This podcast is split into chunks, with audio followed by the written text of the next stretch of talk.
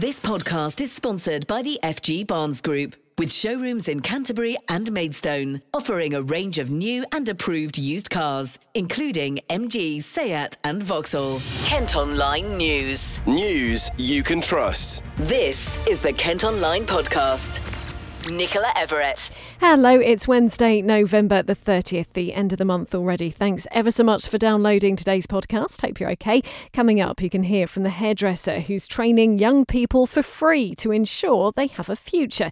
As the cost of living crisis continues, we've been speaking to the food sharing project in Whitstable that's expanding, plus hear how veterans in Kent are helping out England's very own Harry Kane. But first, a Gillingham mum says she's struggling to get answers about a mystery condition which has left her daughter disabled.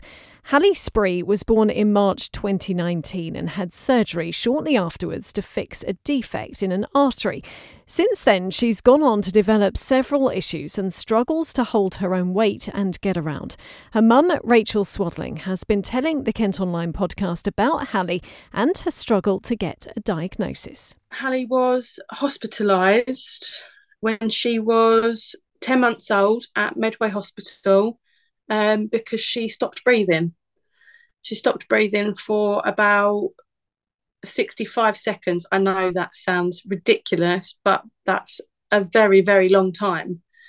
Um, so she was put on oxygen. Um, she was kept in for two nights, and they just put it down to asthma.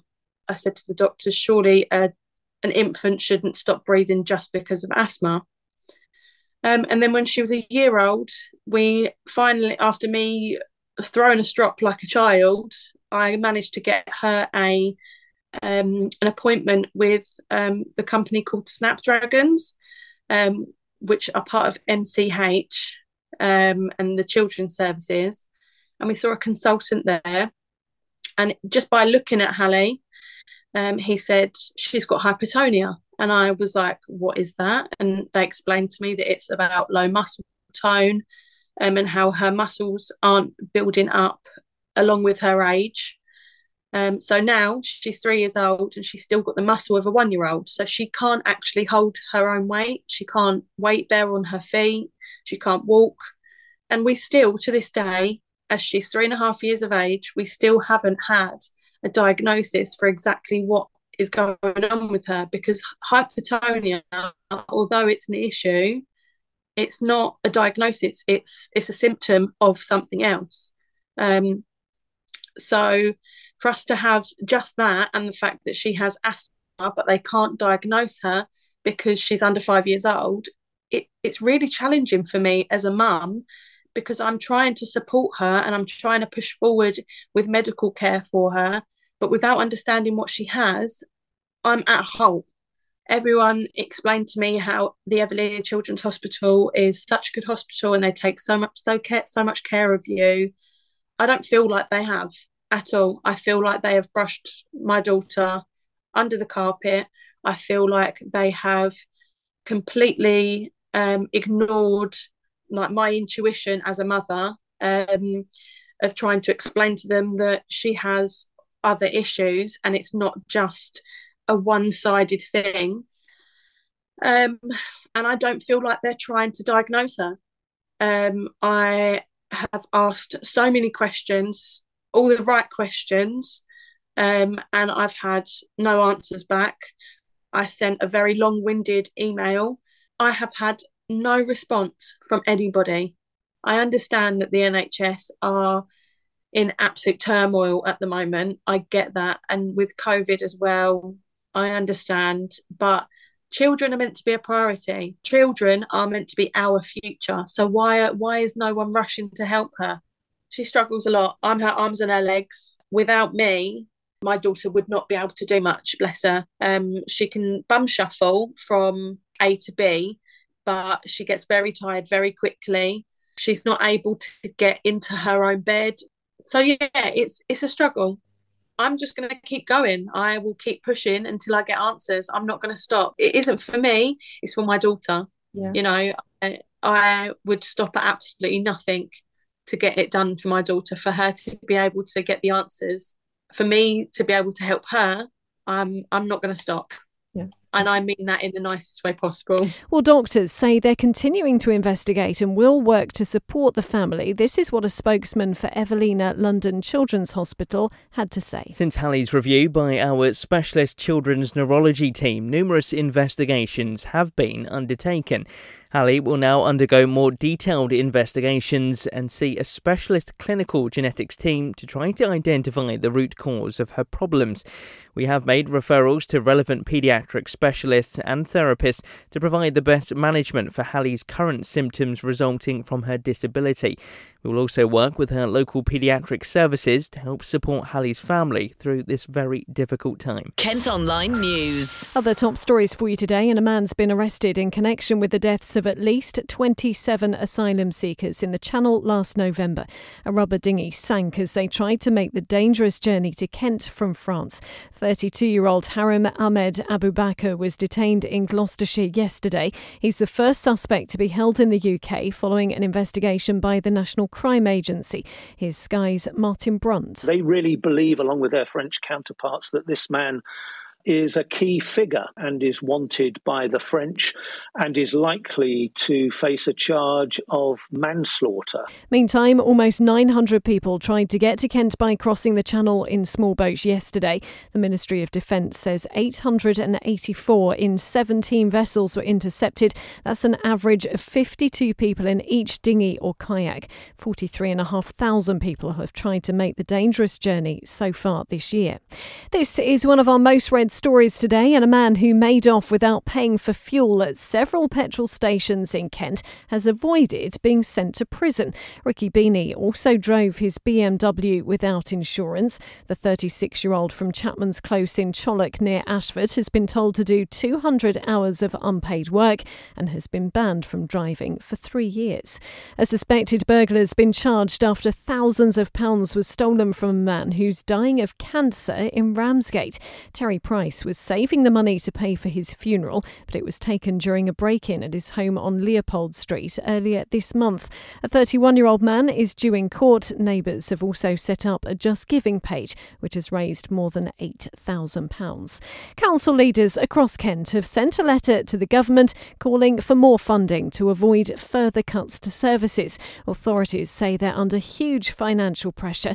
They're warning things like CCTV, leisure centres, parks, street cleaning cleaning and theatres could be under threat. Meantime, the amount we're paying for food is continuing to go up. Food inflation has hit a record high of 12.4%, according to figures released today. Overall, shop prices are 7.4% higher than a year ago.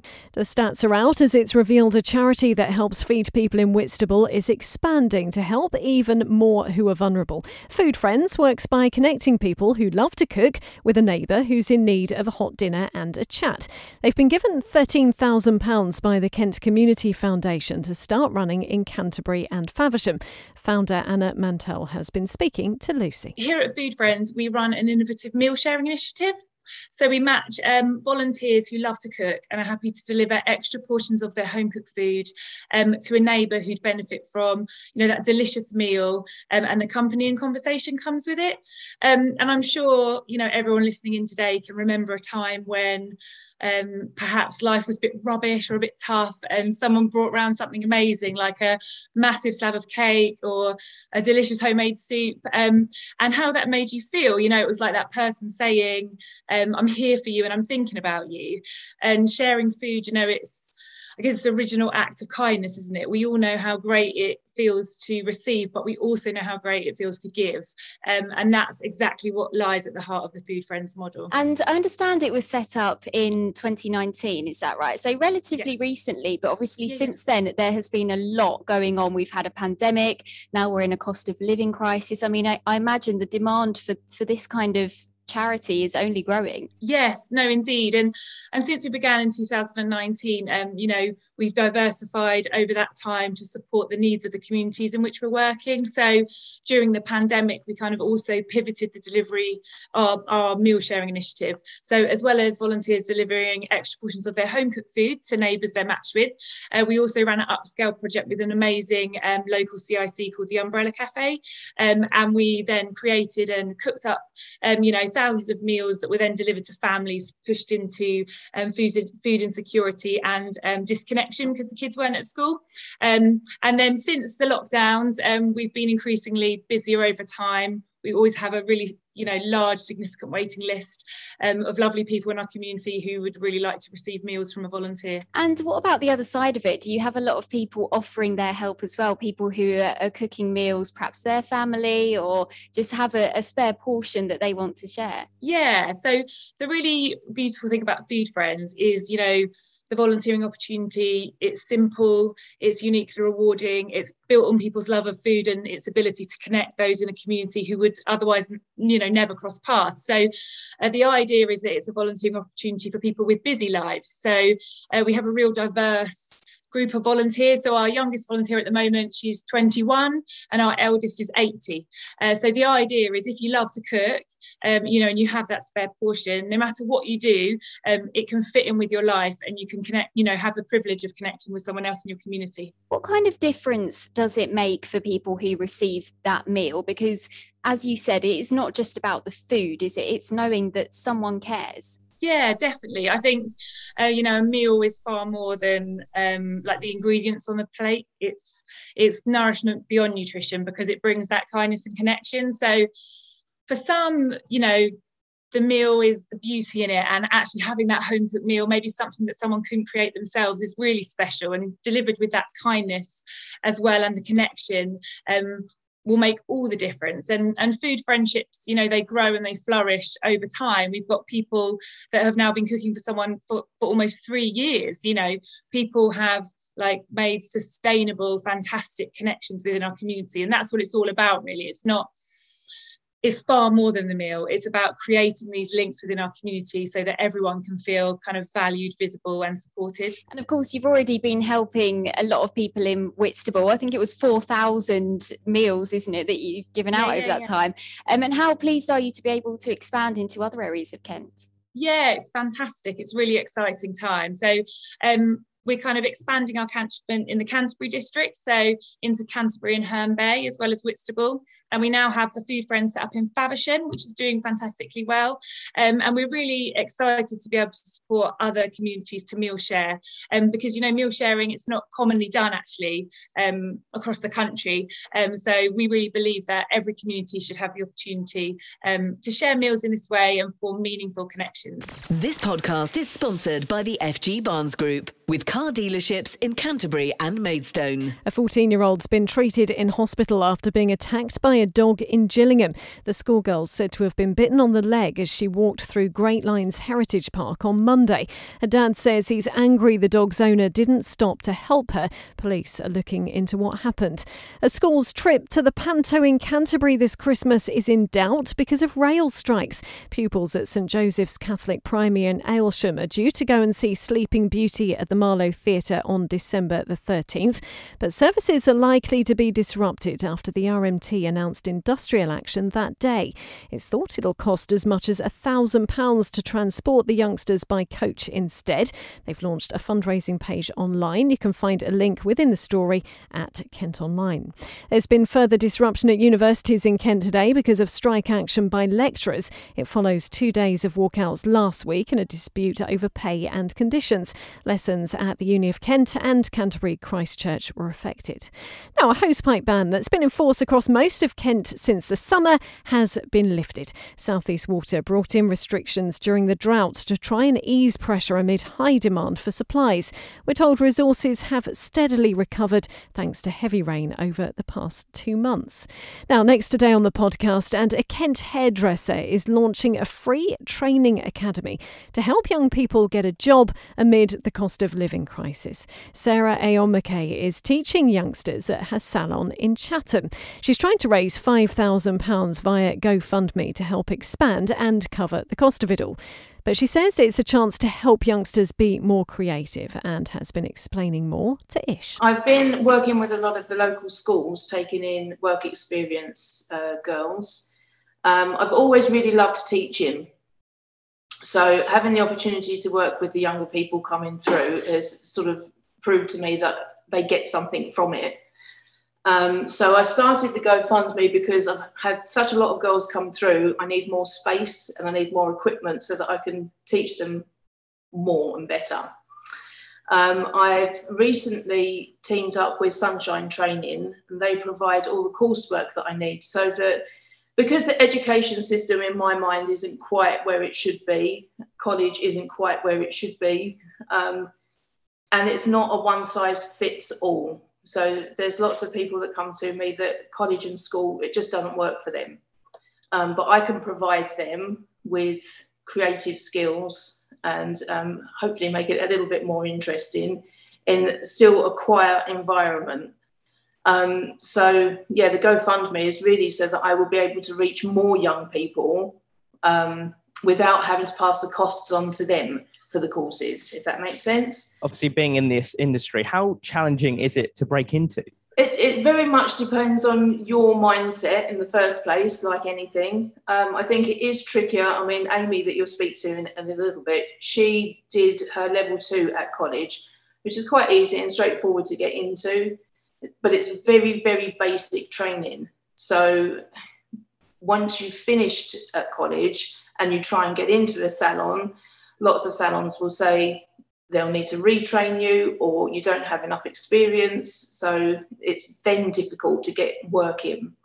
So, which is why I also want to bridge the gap um, and be able to bring them up to speed, which is what I'm doing with Amy, so that she can get on with the career that she's chosen. Why is it so important that you want to support young people? Um, where's that passion driven from? A couple of places. Um, my own teenage was a little bit misspent, and if it hadn't have been for a very stubborn mum and finding hairdressing, um, I'm fearful maybe of where I perhaps would have ended up. Um, so I feel very, very lucky that I had those opportunities and it kind of almost saved me. Um, and also my own teenage daughter and uh, some of her friends have had a bit of a rough time and i've worked very closely trying to bring her through that. Um, so it's given me a lot of experience to you know i feel like i can relate and, and, on a lot of levels with the younger people if they're having a bit of a tough time. You touched on it earlier about the financial costs. Um, why is the that access, accessibility um, factor so important to you? Um, you know, providing that platform and uh, uh, and you're doing you'll be doing it for free if I'm not mistaken. Yeah, well, that's that is the aim. Um, obviously, colleges you know you're not paying for that education, um, which is ideal if you want to learn something. Um, I obviously have costs to be able to to train in here. Um, I need to pay for the coursework that through Sunshine Training. I have to, you know, I have to pay for that material for them.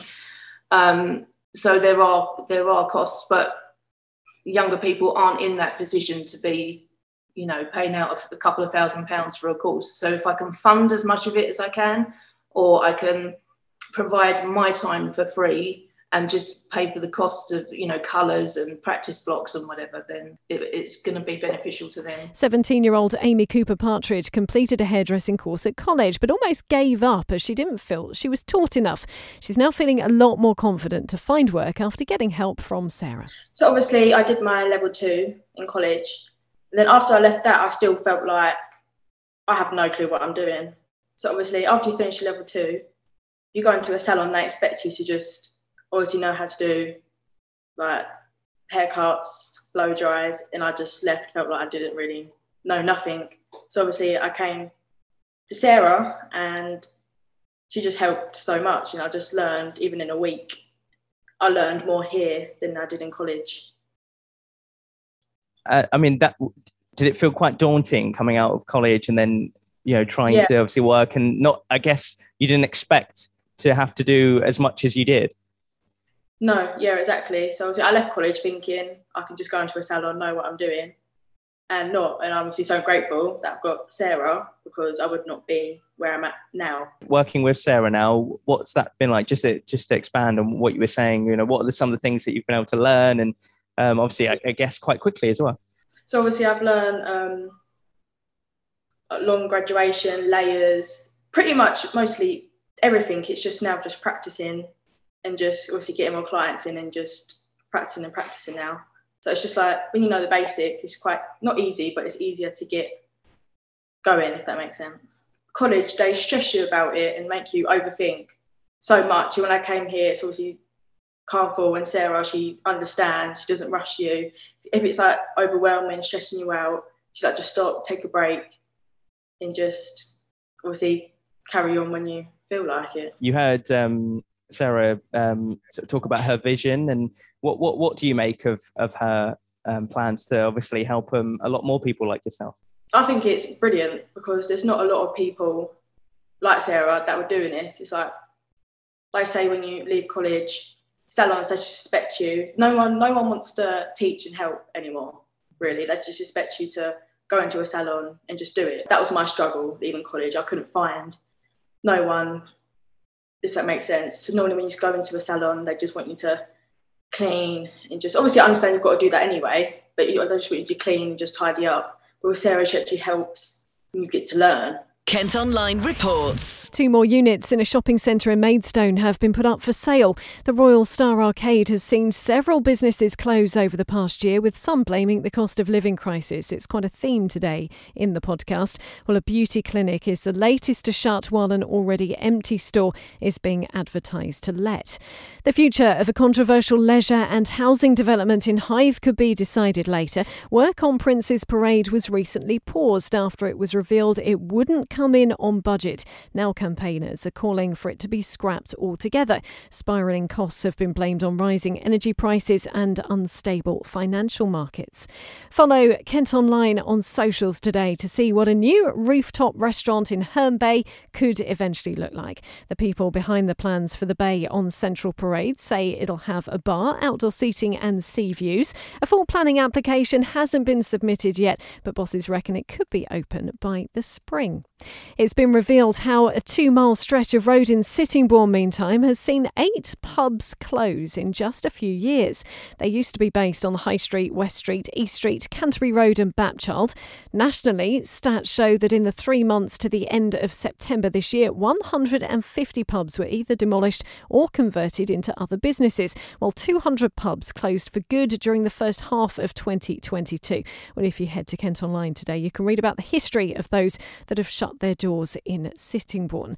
And off the back of England's World Cup win last night, the Kent Online podcast has been hearing how Harry Kane's been helping veterans right here in the county. The England captains commissioned Royal British Legion Industries factory in Aylesford to create products for his online shop, which raises funds for his foundation.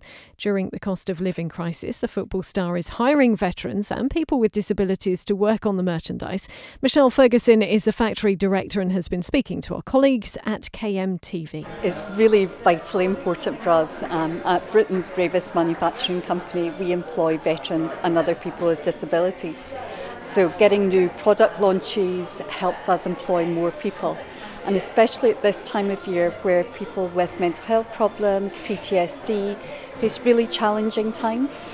Um, and Harry Kane is really passionate about helping people, especially young males with mental health issues. So that you joining together of an organisation like Britain's bravest manufacturing company who employ veterans who've been most disadvantaged because of either injuries or because of their service and do face problems with their mental health. It just brings it all together and seeing the guys make the hurricane face masks and the coasters and the posters and the calendars it brings a bit of joy in their life. I, I think especially now we're during World Cup season, so they feel part of it, feel part of something bigger, that pride to be part of supporting England, our captain, and then manufacturing something that's going out into people's homes and they get joy from. Falklands veteran Steve Hammond works at the RBLI factory. I joined the 1st Battalion Welsh Guards in 1977 uh, after playing football as a professional for Shrewsbury Town. I um, in 1982 changed my life completely. I was on the Sir Galahad when I got in the Falklands. Uh, tried to carry on the best I could. In 1989, I had to leave the army. Two, two children, a wife, a suitcase, back to Shropshire. I hit hard times, tried to commit suicide, and that's where the Royal British Legion Industries got to know about it. Brought me down here. They said there's a house for the family. Get to see an orthopaedic surgeon. and there's a job when I've uh, when I'm fully fit. So 24 years down the line, I'm I'm still here. So if it wasn't for the Royal British Legion Industries, I wouldn't be here today. If it wasn't for the Royal British Legion Industries, I wouldn't be here today. So I I've got an enormous uh, debt to pay to them really because they've looked after me. We've got Gur- Gurkhas in the factory. I had one day left of their tour. One stood on an IED, changed their lives completely. They've got no legs, uh, head injuries. So to have Harry Kane as our ambassador is is wonderful. And you can head to the KMTV pages of Kent Online to watch that report in full. Kent Online Sport. Football first, and could an American property tycoon be about to take over at Gillingham? Brad Galinson is a businessman based in Florida, and what's known as a registration of a charge over Priestfield Stadium has been filed under his name with Companies House. So, what exactly does that mean? All sounds a little bit confusing. Well, here to explain it is our business editor, Chris Britcher. Well, according to documents filed to Companies House, the League Two club has agreed to pass the ownership of Priestfield to Brad Galinson. Mr. Galinson is managing partner of a Florida based real estate fund with some $2 billion worth of assets. In the documents, Priestfield will be taken over by the property tycoon in exchange for what, publicly at least, is an unspecified investment. The 11,500 capacity stadium has traditionally been the club's major asset, and its transfer is significant. We don't know yet the full details of what this deal involves, but it is very much a case of watch this space. Chris, thanks ever so much. You might remember owner Paul Scally stepped back from his role as chairman at Gillingham earlier this season, and a man called Paul Fisher has been overseeing matters at the club. On the pitch, the Gills have been struggling in League Two. They're currently in the relegation zone. They also face a replay to get through to the third round of the FA Cup, but that could be pretty lucrative if they do make it, as they would play Premier League side Leicester City at home. Elsewhere in sport, most of England's cricketers have been too ill to train ahead of their first test in Pakistan. Kent Zak Crawley was one of only five players well enough to attend the session this morning. The outbreak is not thought to be COVID related, but it's unclear what team they'll put out for tomorrow's match. Staying with cricket, and Kent will play Northamptonshire at Canterbury in their first game of the County Championship next season. The 2023 fixtures are out. Their T20 campaign will also get underway at home against Gloucestershire. Head to Kent Online to see the details in full. And Kent tennis star Emma Raducanu has met the King to pick up her MBE. The British number one from Orpington says she's extremely grateful for the honour awarded after her US Open victory last year at the age of just 18. She went to the ceremony at Windsor Castle yesterday with her dad Ian. Well, that's all from us for today. Thanks ever so much for listening. Don't forget you can follow us on Facebook, Twitter, Instagram, and TikTok. You can also get an update of the top stories direct to your email each morning via the briefing. To sign up to that, just head to kentonline.co.uk. News you can trust. This is the Kent Online Podcast. This podcast is sponsored by the FG Barnes Group, with showrooms in Canterbury and Maidstone, offering a range of new and approved used cars, including MG, Seat, and Vauxhall.